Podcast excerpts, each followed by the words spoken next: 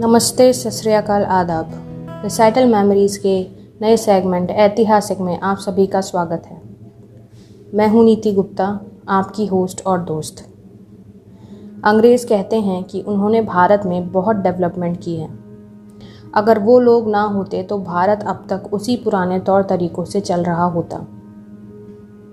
अंग्रेज़ हमारे देश को फार्मर्स और स्नेक चार्मर्स की ज़मीन बोलते हैं। पर क्या ये सच में सच है? इसी से जुड़ा हुआ एक फैक्ट मैं आपसे शेयर करना चाहती हूँ, जो ये बताएगा कि हम हिंदुस्तानियों ने उनकी वजह से बहुत कुछ पाया है, या अंग्रेज़ों ने हमारी वजह से सब कुछ पाया है। आज हम बात करेंगे दुनिया के पहले प्लास्टिक सर्जन के बारे में, जिनका नाम है सुश्रुत। तो चलिए दोस्तों, आज का सफ़र शुरू करते हैं। बात उस वक्त की है जब अंग्रेज़ धीरे धीरे भारत में अपनी पकड़ बनाने की कोशिश कर रहे थे। तभी उन्हें भारत से एक खबर मिली। साल था सत्रह सौ चौरानवे। ये खबर ऐसी थी कि यूरोप के लोग अचंभे में पड़ गए थे। ये बात इतनी बड़ी थी कि यूरोप की एक मैगज़ीन, जेंटलमैन मैगज़ीन में भी छपी थी। बात ये थी कि भारत के एक शहर पुणे में, जो महाराष्ट्र में है वहाँ एक कुम्हार ने एक बैलगाड़ी वाले की कटी हुई नाक ठीक की थी। कैसे? प्लास्टिक सर्जरी करके। उस कुम्हार ने बैलगाड़ी वाले की माथे की स्किन काटी और उसे नाक की तरफ़ पलट दिया। मतलब माथे की स्किन शरीर से जुड़ी ही हुई थी। बस उसे पलटा गया था और वो ज़िंदा थी। उस स्किन को नाक पर पलटने के बाद उसने उसमें जड़ी बूटियाँ और दवाई लगाई। उस बैल गाड़ी वाले को कोई इन्फेक्शन नहीं हुआ और उसकी नाक भी बिल्कुल अच्छे से जुड़ गई। इस बात से यूरोप के डॉक्टर्स या साइंटिस्ट इसलिए बेचैन थे क्योंकि वो लोग भी इस पर बहुत समय से काम कर रहे थे, पर वो सक्सेसफुल नहीं हो पा रहे थे। वो अचंभे में थे कि भारत के एक कुम्हार ने ये काम कैसे कर दिया। इसी इंसिडेंट के बाद 1800 सीई में the Royal Institute of surgery बनाया गया। आप समझ सकते हैं कि ये कोई कोई इंसिडेंट नहीं था। इस नोज़ स्किन को ठीक करने के तरीके को स्टडी करने के बाद एक अंग्रेज़, जेसी कार्प्यू ने दो सक्सेसफुल ऑपरेशन परफॉर्म किए। बिल्कुल उसी तरह से और इस माथे की स्किन को पलटने को नाम दिया गया। इंडियन फ्लैप उसके बाद एक जर्मन ने भी इस तरीके को जाना, समझा और उसे अपनी भाषा में ट्रांसलेट किया। उसे इसने नाम दिया रेनो प्लास्टिक इस पर कई शोध हुए और कई पेपर्स भी लिखे गए और ये तकनीक वहाँ चल गई। फिर करीब सौ साल बाद 1890 में एक ब्रिटिश फौजी sir Hamilton Saint Clair Bower को एक मैन्यूस्क्रिप्ट मिली। वो ब्राह्मी लिपि में लिखी हुई थी और उसकी भाषा थी संस्कृत। जब उसे ट्रांसलेट कराया गया तो उसमें बिल्कुल वैसा ही तरीका यूज़ किया गया था जैसा तरीका सौ साल पहले उस कुम्हार ने अपनाया था। और ये मैन्यूस्क्रिप्ट थी सुश्रुत संहिता।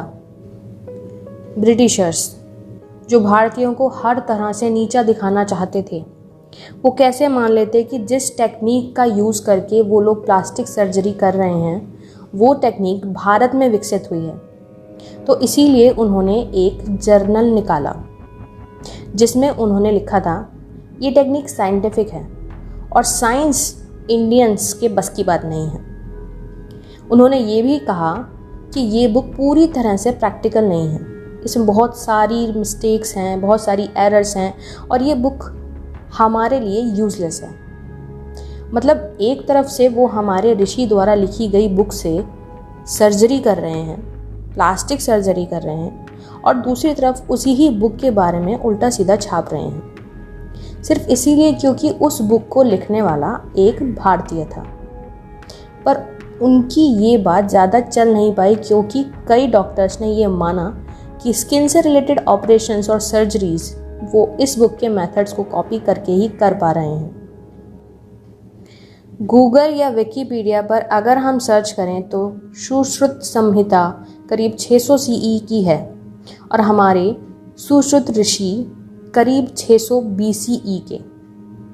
कोलंबिया यूनिवर्सिटी भी यही कहती है और हम लोग बहुत खुश हो जाते हैं क्योंकि भारत को इसका क्रेडिट तो दिया जा रहा है ना। पर एक तरह से ये लोग हमें बहला रहे हैं। क्योंकि सुश्रुत संहिता 600 सौ सीई से भी पुरानी है। ये संहिता करीब 3000 से 4000 हज़ार बीसीई की है।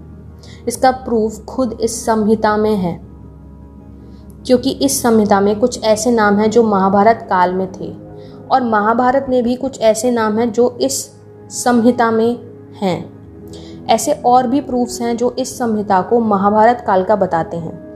पर अगेन ब्रिटिशर्स ये कैसे होने दे सकते हैं? उनके हिसाब से तो हिस्ट्री की शुरुआत ही 4000 से 5000 बीसीई से हुई थी।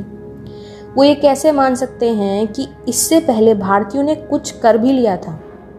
इन सब चीज़ों ने एक चीज़ तो ज़ाहिर कर दी है कि हम सिर्फ़ कुछ हज़ार साल पुरानी सभ्यता नहीं हैं, बल्कि हम हज़ारों साल पुरानी सभ्यता हैं, जिसे आज तक लोग झुटलाते आए हैं।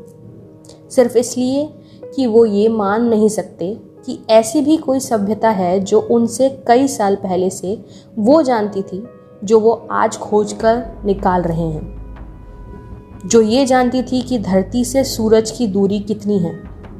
जो ये जानती थी कि इस दुनिया में कितनी स्पीसीज यानी योनियाँ हैं।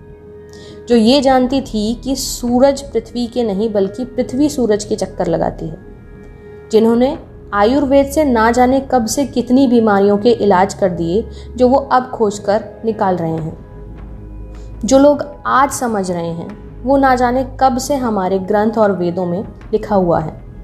पर हमारी ये आदत हो गई है कि जब तक वेस्टर्न लोग हमारी ही डिस्कवर की हुई चीज़ों पर अपना ठप्पा ना लगा दें, तब तक हम उसे सच नहीं मानते। ये हमारी ही कमी है, जो हम खुद पर, खुद के इतिहास पर भरोसा नहीं करते। और जब दूसरे लोग उसे मान लेते हैं, तब उसे सच मानते हैं। ऐसा क्यों है? कभी सोचा है आपने? क्योंकि इन लोगों ने जब हमारे देश पर कब्ज़ा किया था, तब हमारी सोच पर भी कब्ज़ा कर लिया था। हम खुद को इतना कमज़ोर और नीचा समझने लगे कि हम खुद पर और अपनी संस्कृति पर विश्वास करना ही भूल गए। आज हमें ज़रूरत है खुद पर फिर से विश्वास करने की, खुद को फिर से आगे बढ़ाने की, इस दुनिया को फिर से अपनी ताकत दिखाने की, उसके लिए हमें ज़रूरत है अपनी नींव को पहचानने की। मेरी यही कोशिश है कि इन सभी एपिसोड्स में मैं आपको अपने भारत की सही और गौरवशाली संस्कृति के बारे में बता सकूँ। आप भी सुनते रहिए और अपने भारतीय होने पर गर्व करते रहिए। मैं आपसे फिर मिलूँगी अगले हफ़्ते एक नए एपिसोड के साथ। तब तक वंदे भारत।